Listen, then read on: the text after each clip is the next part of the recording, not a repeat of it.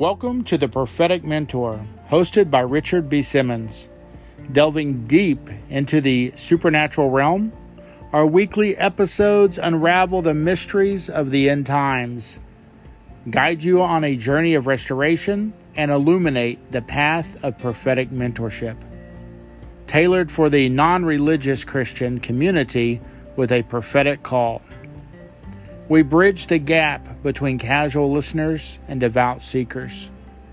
Whether you're looking to understand your prophetic calling or seeking guidance in these unprecedented times, the prophetic mentor is here every Monday, lighting the way in Jesus' name.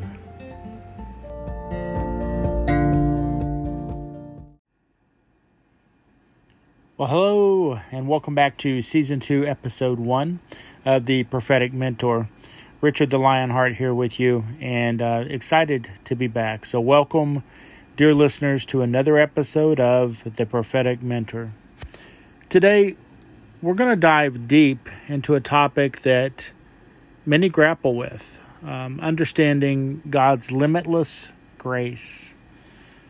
From the doubts that plague us to the many uh, difficulties or weights of our past, we often wonder if we are truly deserving of God's love and forgiveness. Let's address some common misconceptions. The first one I hear so many times, and I've actually, as many people, have probably dealt with in my own life and yours. I've sinned too much to be forgiven. The depth of our sins can sometimes feel overwhelming. However, the story of redemption throughout the Bible showcases God's immense capacity for forgiveness. Now, think for a minute of King David. King David, he committed adultery, and murder, yet was described as a man after God's own heart. This demonstrates that God's grace is available to everyone, irrespective of the depth of their transgressions. The belief that one's sins are beyond the point of forgiveness is deeply embedded in, in the psyche of many. The feeling can emanate from a variety of sources, whether they be personal, uh, guilt, uh, societal judgments, or a misrepresentation of um, religious teachings. Another aspect is that we can look at is the nature of sin. Sin at its core is a deviation from God's will. And remember, God's will is what? It's perfect will. Amen. It's a testament to our own human frailties. We're frail people, amen? And our propensity to make choices that might not align with our spiritual best interest. Everyone irrespective of their status, their beliefs, or their backgrounds, has sinned and fallen short of the glory of God. It's written right here in the Word of God in Romans chapter 3, verse 23. Let's look at King David. We'll call this a case study, if you will, a short one. One of the most telling examples of God's boundless capacity for forgiveness is the story of King David. Despite being chosen by God and anointed as king, King David made some serious, grave mistakes, as many of us have. His affair with Bathsheba and the subsequent, um, you know, orchestration of the murder of her husband, uh, named Uriah, are among the most significant of these transgressions. Yet, even after these grave sins and mistakes, when confronted by the prophet Nathan, David's genuine repentance was met with God's forgiveness. Let me repeat that. David's genuine repentance was met with God's forgiveness. The story is not a license for us to go and do wrong, but it's a powerful testament to God's unwavering mercy. Now, let's take that a step deeper and talk about the quality of repentance. Repentance is more than just feeling guilty. It's a genuine turn from sin, and it's a return to God. Let me repeat that. It's a genuine turning from sin and a return to God. It's an acknowledgement of wrongdoing and a heartfelt desire to amend one's ways. God, with his infinite understanding, perceives the sincerity of our hearts when we approach him with true remorse. Now, let's take it to the cross. The cross is the ultimate symbol of redemption. Amen. The crucifixion of Jesus Christ, our Savior, symbolizes the lengths to which God went to ensure that every sin, no matter how severe, could be forgiven. Christ's sacrifice was for all sins of humanity, past, present, and future. This very act is an embodiment of God's love and his desire for reconciliation with his creation, me and you. So let's take a look at God's nature now. God is described as being slow to anger and abounding in steadfast love. We find that in the book of Psalm, uh, Psalm 103, verse 8.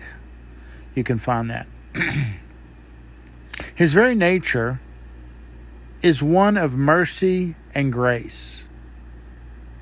It's essential to comprehend that God doesn't delight in punishment, but rather in the return of a lost soul. Let me repeat that. It's essential to comprehend that God doesn't delight in punishment, but rejoices, rejoices in the return of a lost soul You can read more on that in the book of Luke, chapter 15, verse 7. So, the feeling of being beyond forgiveness is a reflection of our limited human perspective. When we measure our misdeeds against God, those are sins, falling short we measure those misdeeds against God's limitless grace. We find that His arms remain open, waiting for our return. Every individual, regardless of the depth of their sins, has an opportunity for redemption.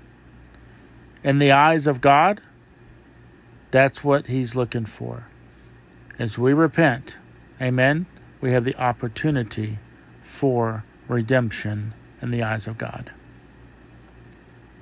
It's a journey that begins with genuine repentance, family, and a desire to rekindle one's relationship with God who is divine.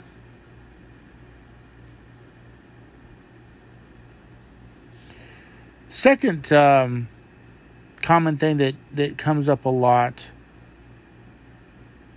is um, God couldn't possibly love someone like me. Yep, I've said the same thing in my own life. God couldn't possibly love someone like me.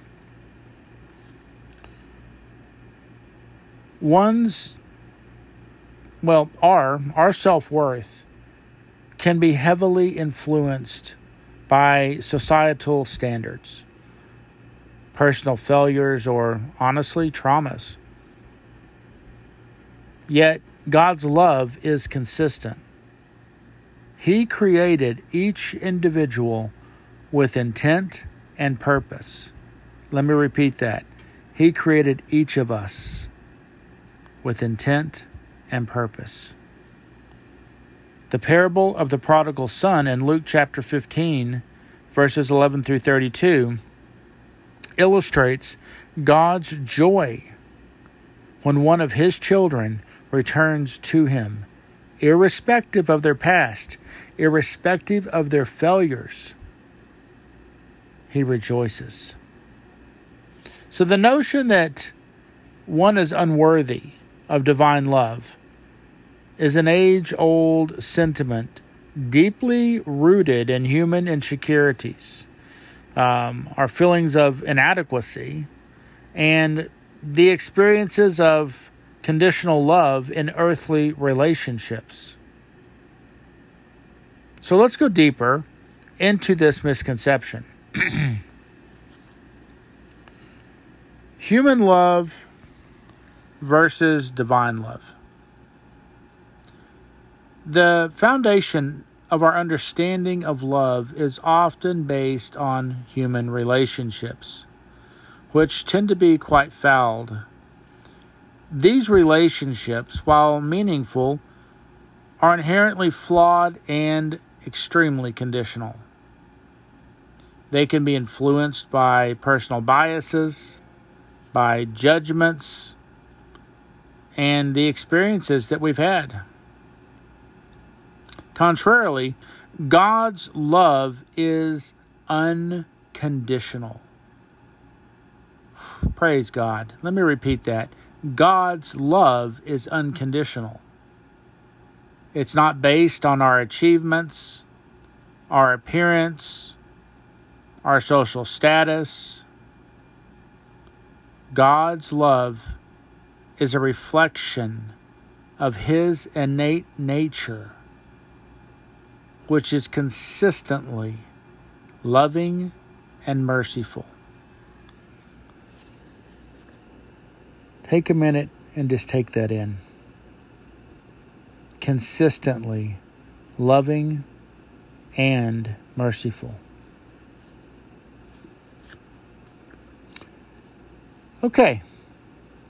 So let's let's look at the inherent value of creation. Every individual is crafted in the image of God. Think about that for just a minute.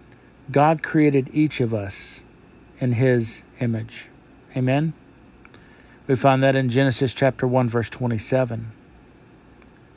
This means that our inherent value doesn't stem from worldly accolades but from our divine origin.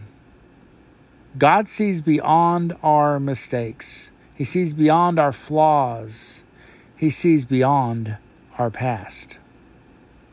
He sees the essence of who we truly are. So, with that, let's look at the parable of the lost sheep. In the in the book of Luke, in, in the Gospels, in Luke chapter 15, verses 1 through 7, Jesus shares the parable of the lost sheep. The shepherd, despite having 99 other sheep, goes out in search of the one that is lost. When he finds the lost sheep, he rejoices. The parable underscores the immense value God places on each individual. He actively seeks and rejoices in the return of even one lost soul.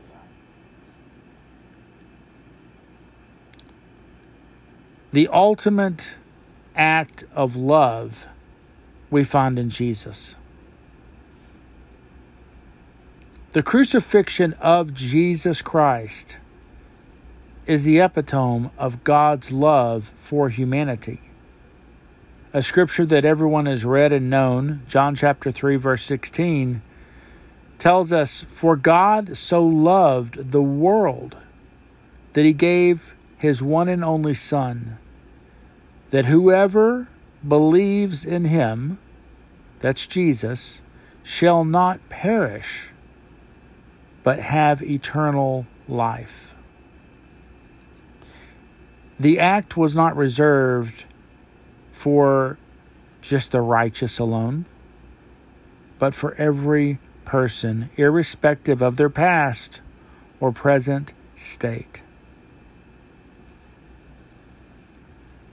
So, God's love. God's love is active. God's love isn't just a passive emotion, it's an active force. Throughout history, God has reached out. He has guided, protected, and nurtured his people, even when they strayed away. His love is not just in words, but his love is in actions. So let's take a let's take a step here and look at the deceiver's tactics. You know, the old lying enemy, the adversary. These feelings of unworthiness can also stem from negative influences, both internally and externally. The adversary, the enemy, often uses tactics of doubt, shame, guilt, and even people to distance individuals from the love of God.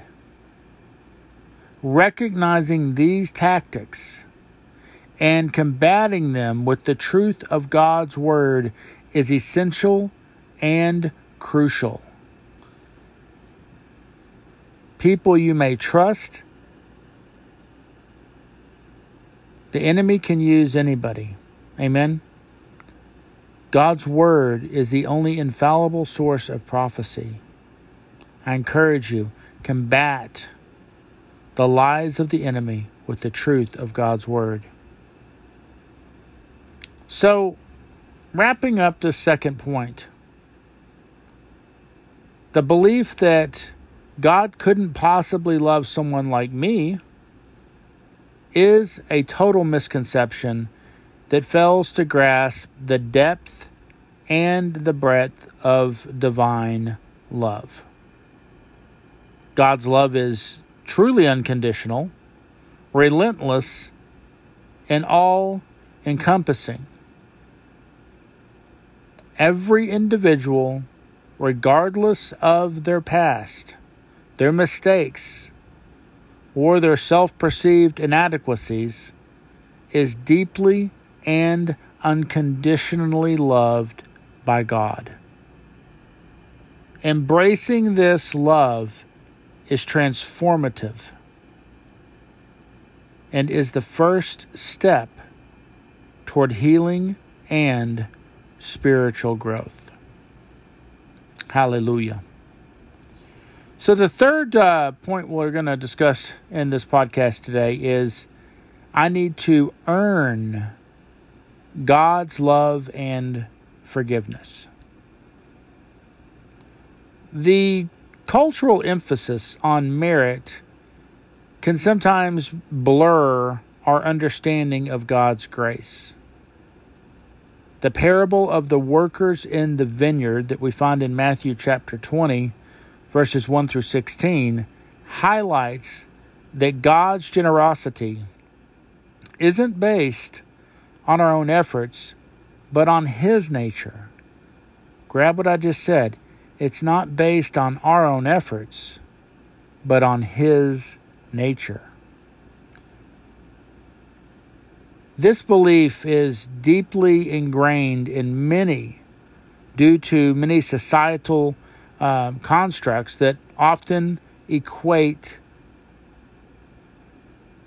worth and love. Think about that.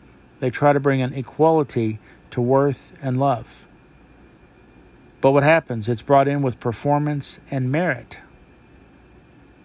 However, when it comes to divine love and grace, this understanding requires a recalibration. So, part of this recalibration, let's dive into this topic deeper and break these things down. the first thing that we're going to uh, recalibrate on is the cultural influence. From a young age, many are taught the principles of mediocrity. You work hard and you receive rewards. While this principle is value in specific context, like education or employment, it can unintentionally bleed into our understanding of spiritual matters.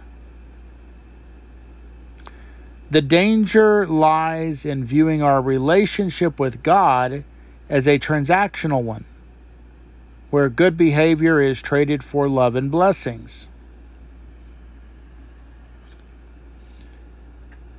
The second thing we're going to look at is grace defined.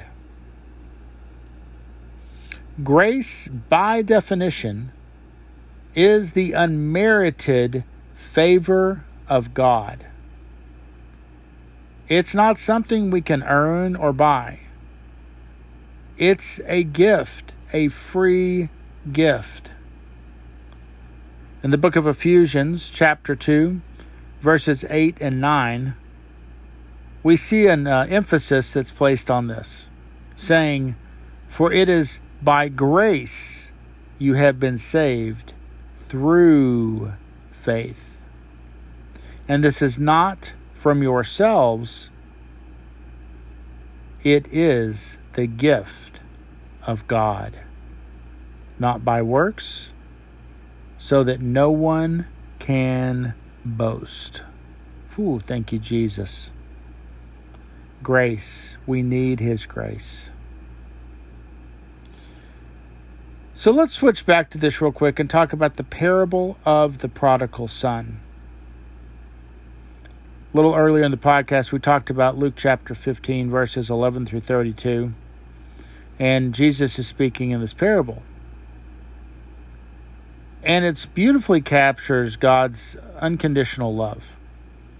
The younger son squanders his inheritance and returns home, expecting at best to be treated as a servant.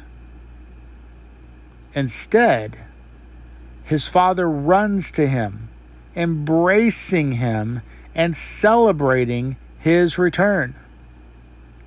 This very illustration that the father's love wasn't contingent upon the son earning it back, but it was freely given despite his mistakes. The Father's love, family, wasn't contingent upon the Son earning it back, but it was freely given despite his mistakes. Wow. So that takes us into the next portion of this, and that's the danger of legalism. Some of you are probably saying legalism. Yes, it's got a piece of this. The belief that one needs to earn God's love can lead to legalism. Now, what is that? It's a strict adherence to laws and rituals. Believing these actions alone will secure God's favor. While righteous deeds are commendable and encouraged, they are the fruit of a loving relationship with God, not the means to establish one. So let's look at the consistent character of God now. Notice I said consistent character of God. God's character doesn't change based on our actions. Let me repeat that. God's character does not change based on our actions. In Malachi chapter 3, verse 6, God is saying, For I am the Lord, I change not. This immutability means that God's love for us remains consistent, irrespective of our deeds, our failures, our shortcomings. Thank you, Jesus. So, let's talk about understanding worth. One's worth in the eyes of God is intrinsic, stemming from being His creation and not from actions or achievements. While God delights in our good deeds, when they are expressions of our love for Him, they aren't prerequisites, family, for His love. Amen? So, the notion that we need to earn God's love and forgiveness is a total misinterpretation of His nature and the essence of grace. God's love is steadfast and unconditional. Our deeds, while valuable in living a life aligned with His will, are not the currency for His affection. It's imperative to understand and internalize this truth as it forms the foundation for a genuine and profound relationship with God who is divine. Hallelujah. Okay, the fourth thing that I hear a lot is some sins are unforgivable. This misconception often stems from a deep rooted place of guilt.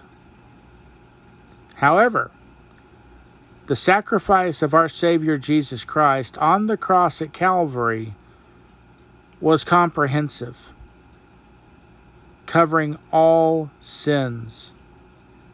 His words, It is finished, indicate the completeness of His final atonement.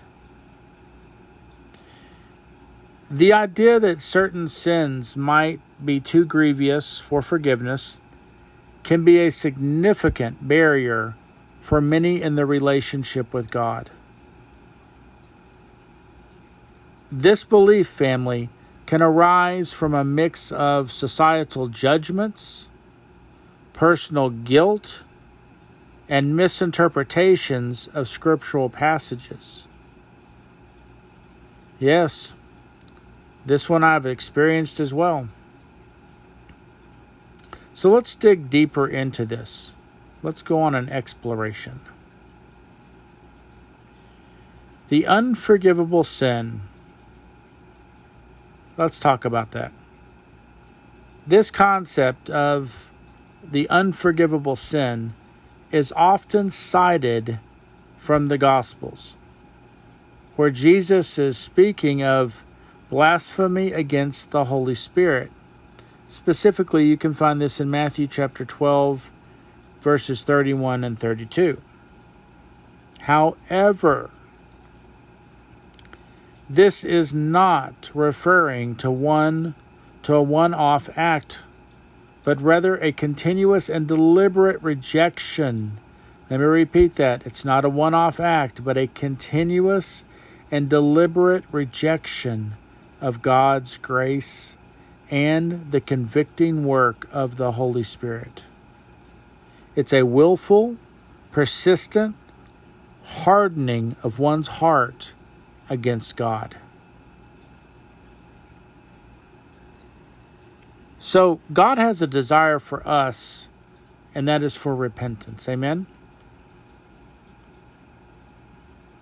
God's overarching desire is for reconciliation with his creation. In 2 Peter chapter 3 verse 9, we find um, the expression that God is patient, not wanting anyone to perish, but everyone to come to repentance. His very nature is inclined towards mercy and restoration. Amen. With that said, we need to jump and take a look at the Apostle Paul. The Apostle Paul's testimony. The Apostle Paul, before his conversation, before his conversation, uh, his before his conversion, there was a conversation with Jesus on the Damascus Road there. So the Apostle Paul, before his conversion, he was Saul. He was a very fierce uh, persecutor of Christians and a complicit uh, actor in the death of Stephen, who was uh, the first Christian martyr, by the way. Yet, even when he was not beyond the reach of God's grace.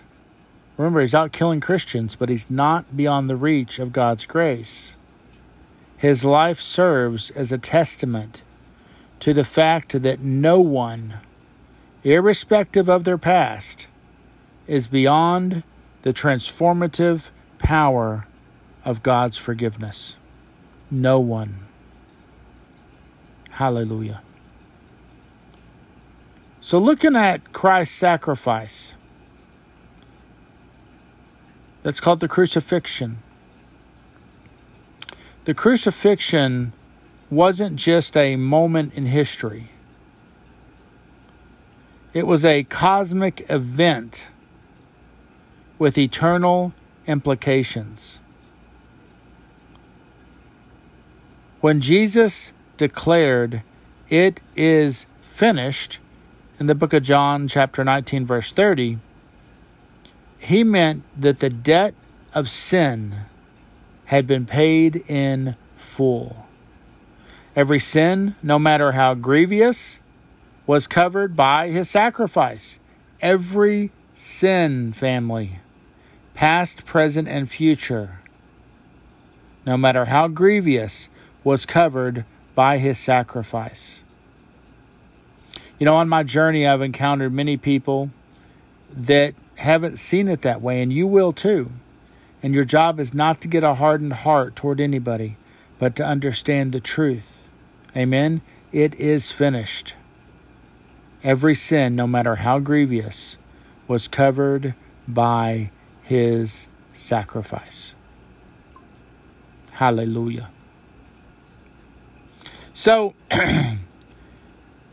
God's mercy versus humans that like to judge. Societal views on certain sins can heavily influence our perceptions.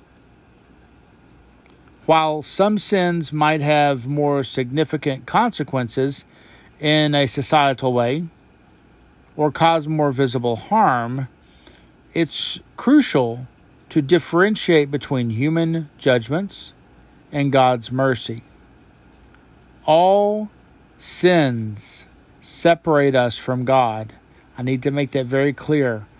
All sins separate us from God. It's very important to understand that. But don't lose hope. Through repentance and faith, all can be reconciled through the blood of Jesus Christ. Hallelujah. Now, the Holy Spirit is used in this process, and the Holy Spirit will bring conviction. Amen? He plays a role in bringing conviction. So, feelings of guilt and conviction are not meant to drive us away from God, but rather to draw us nearer to God in a place of repentance. The Holy Spirit convicts us to lead us to recognition and confession, not to push us into despair. Amen? Family, the belief that some sins are unforgivable is a total misconception when viewed in light of the entirety of the gospel messages. Amen. Matthew, Mark, Luke, and John. The invitation for forgiveness and restoration is open to all, irrespective of the nature or magnitude of the sin or sins that have been committed. The key lies in genuine repentance and a heartfelt return to God, who is always ready to receive, restore, and renew. All right. The next thing that I hear quite a bit is that God's grace comes with limits, that God's grace has limits. It's easy to take a look at that and try to think, well, God's grace has limits. And to try to ascribe those human limitations back to Him. But God's ways are not our ways. And I'm going to tell you, we really need to understand that. I've seen people in the past that have completely ignored the Holy Spirit and done it their own way. But God's ways are not our ways. Isaiah 55, verses 8 and 9, really brings that into focus. The story of Jonah showcases that even when humans are reluctant, God's grace extends even to those we might think are undeserving. This is very important to understand. God's grace extends even to those we might think are undeserving. Yes, that's you too. The notion that there might be a boundary or a limit to God's grace is a reflection of our human tendency to project our finite understanding onto the infinite nature of God. To fully grasp the boundlessness of God's grace, it is essential for us to dive very deep, and that's what we're going to do now.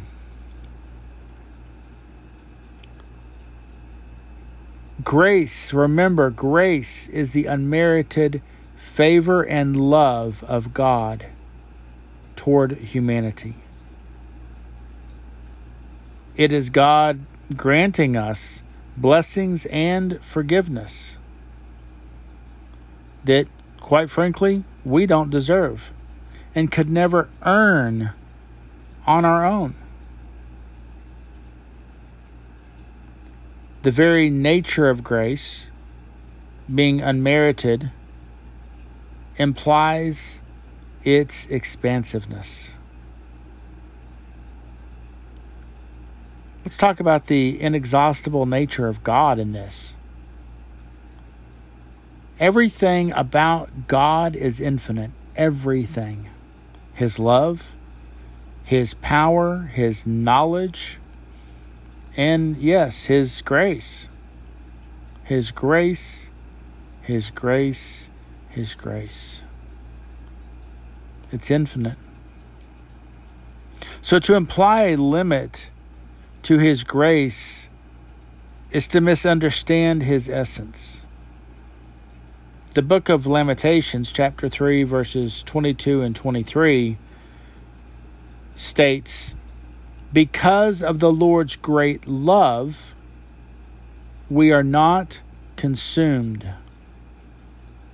For his compassion, actually, compassions, his compassions never fell.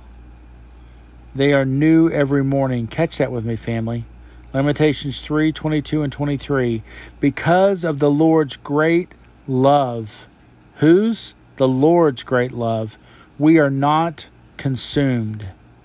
Why are we not consumed? Because of the Lord's great love. Why? Because his compassion never fails.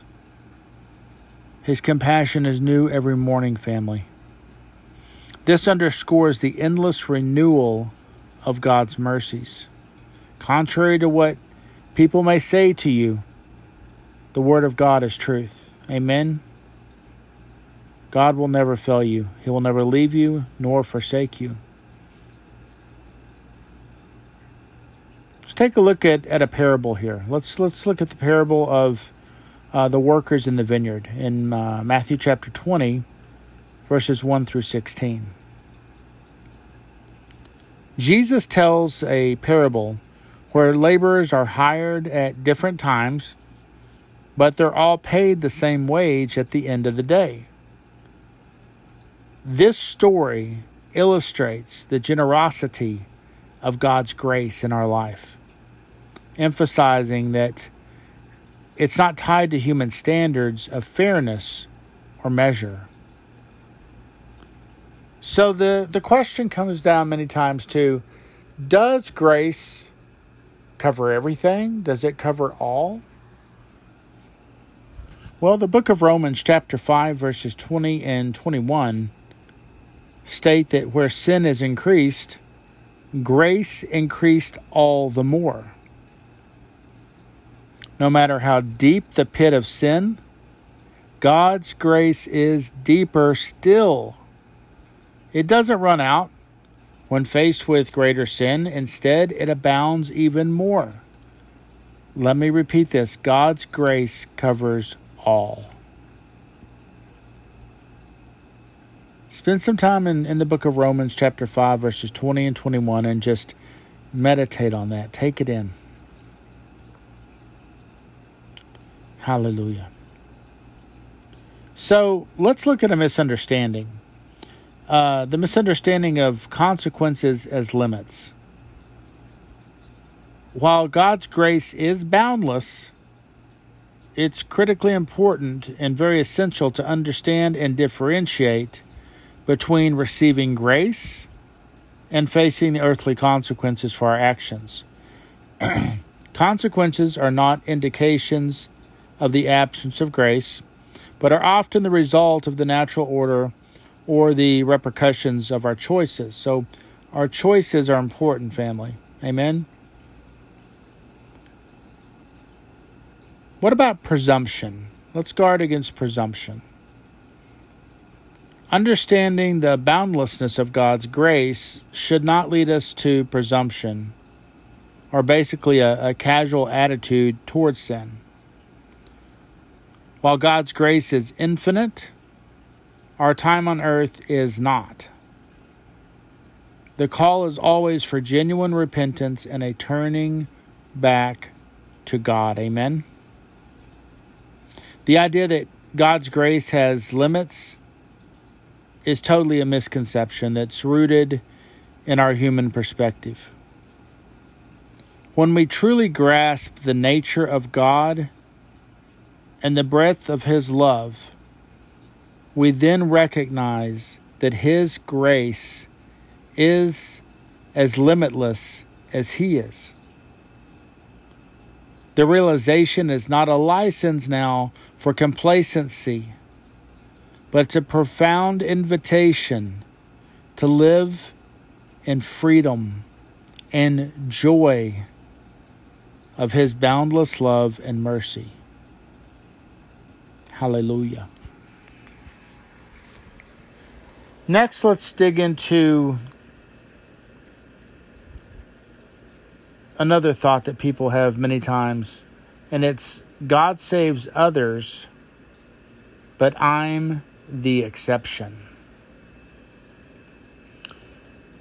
This comes down to personal shame, family. Personal shame can lead to this belief. Yet, throughout the Bible, God consistently reaches out to the marginalized, to the rejected, to the despised. From Rahab, that was the prostitute, to the thief on the cross, God's grace is for everyone. This belief reflects a deep seated sense of unworthiness and personal shame that many grapple with. The idea that I'm the exception can be a crippling thought. But let's explore why this is a profound misunderstanding of God's grace and love.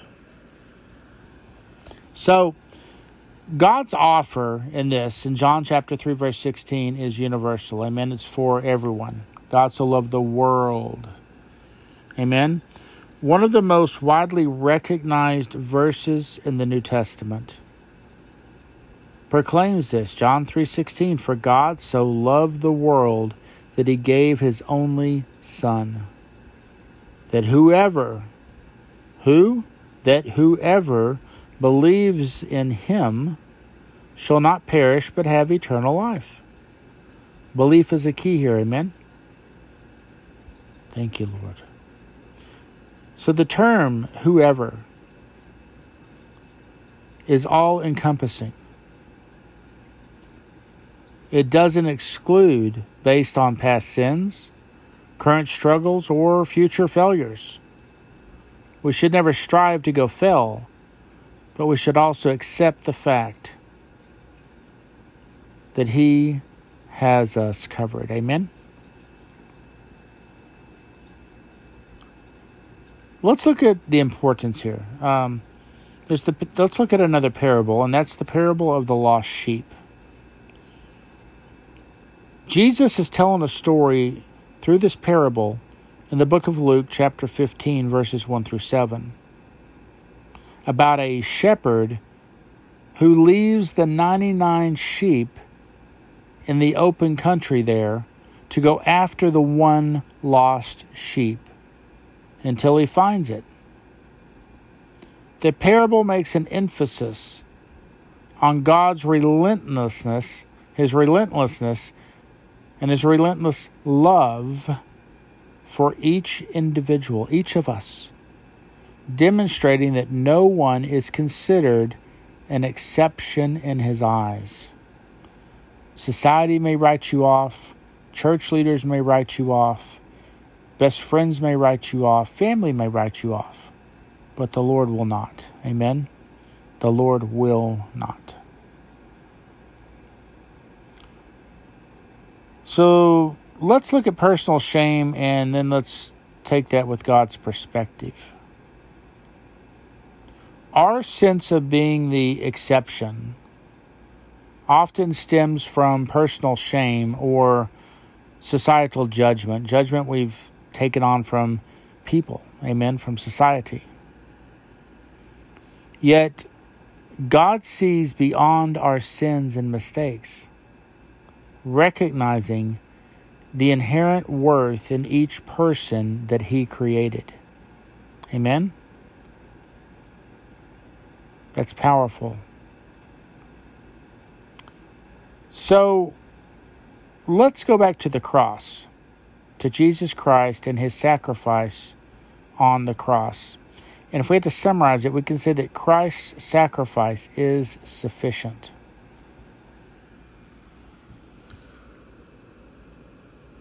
Our sense of being the exception often stems from personal shame.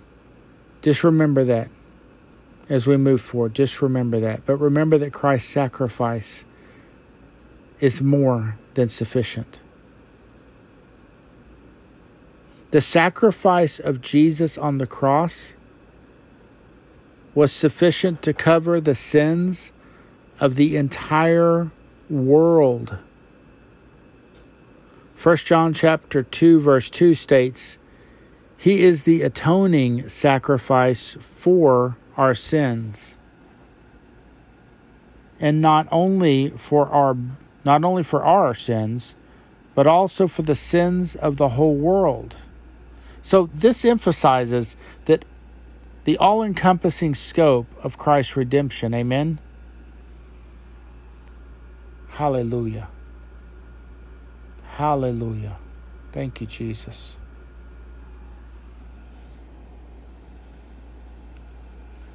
So, what about transformation in the Bible? We see testimonies all over the place throughout the Bible and even today, testimonies surrounding us. There are stories of individuals who might have seen themselves as exceptions. I felt that way myself due to their past. But the Apostle Paul, the woman at the well, Mary Magdalene, and many, many others might have once thought of themselves as beyond redemption. Yet God's grace reached each of them, transforming their lives profoundly. We need to remember that God's love is incredibly personal. It's crucial to understand that God's love is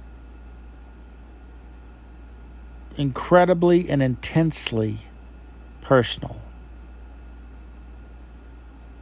He knows each person intimately. In fact, down to the number of hairs on our heads. Matthew chapter 10, verse 30. This profound knowledge means that God's love for each person is so incredibly specific, so deep, and so unwavering. So, guys, the belief that God saves others, but I'm the exception, is honestly a reflection of personal insecurities rather than the nature of God's love and grace. God's offer of salvation and grace is open to all. By understanding and internalizing this, individuals can move from a place of doubt and self condemnation to a space of acceptance, peace, and profound gratitude for God's limitless love. All right, and the last one we're going to discuss today, point seven, is my past defines my relationship with God. I hear that a lot too. Our past might inform our experiences, yes, but it does not dictate our future in Christ. The Apostle Paul, who we talked about earlier, was previously Saul, a persecutor of Christians later become one of the most influential figures in Christian history, proving that our past does not confine us in God's eyes. You've probably heard this saying it's not how you start, but rather how you finish. Amen? It's not how you start, but how you finish. Hallelujah. So, this notion that our past indiscretions and mistakes, sins, become the primary lens through which God views us and a source of deep spiritual unrest is felt by many. This belief often hinders the full acceptance of God's grace. So let's take a minute and deconstruct this misconception. We need to look at the paradigm of the new creation. The Apostle Paul presents a revolutionary truth in 2 Corinthians chapter 5 verse 17 where he's saying that therefore if anyone is in Christ the new creation has come. The old has gone. The new is here. This emphasizes that in Christ, our past is not only forgiven, but also eclipsed by a new identity.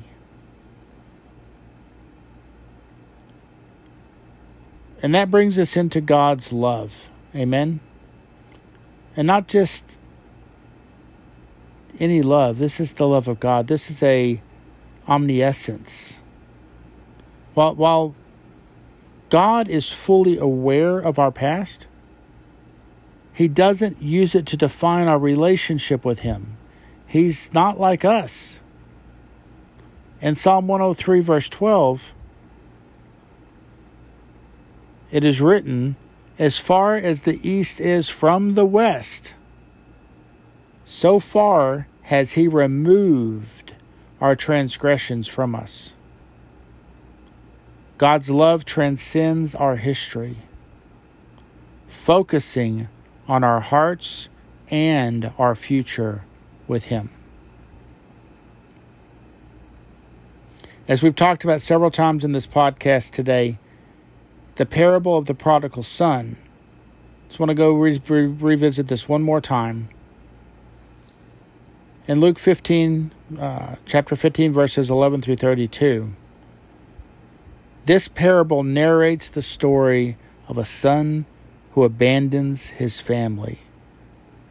To take it deeper, he squanders his inheritance, but then decides to return home. So instead of reprimanding him or bringing up his past, the Father embraces him with unconditional love, celebrating his return. This parable, this story, captures the essence of how God views our past in relation to our decision to return to Him. Amen you can always come back in through the blood of Jesus Christ. So, with that heart of the Father and his acceptance, we need to come and look at redemption, not condemnation. Redemption, not condemnation. Amen? Think about that for just a second. So many are used to pouring out condemnation, but God pours out his redemption. John chapter 3, verse 17 states, For God did not send his Son into the world to condemn the world, but to save the world through him. Jesus' mission was never about holding our past against us, but it was about offering a path of redemption. Hallelujah. The role of past experiences. While our past doesn't define our relationship with God, our experiences, both good and bad, can shape our testimony and the ways in which we relate to others. Sometimes the very struggle we overcome through God's grace can become powerful testimonies to His redeeming love. The breaking of the chains of guilt are important.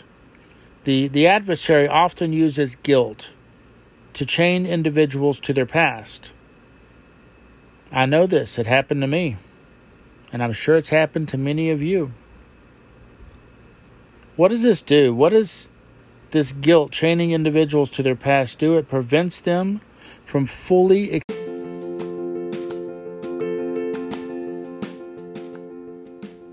Thank you for tuning in to the Prophetic Mentor. I'm Richard B. Simmons. Remember, a new episode drops every Monday, so mark your calendars. If you're seeking deeper knowledge and guidance, visit our free training and mentorship program at eaglesarise.online. For a profound dive into the journey of prophetic guidance, pick up a copy of my latest book, Mantles Past The Legacy of Prophetic Mentorship, available on Amazon. Stay inspired and continue your journey toward prophetic enlightenment in Jesus' name. We'll see you next week. God bless you.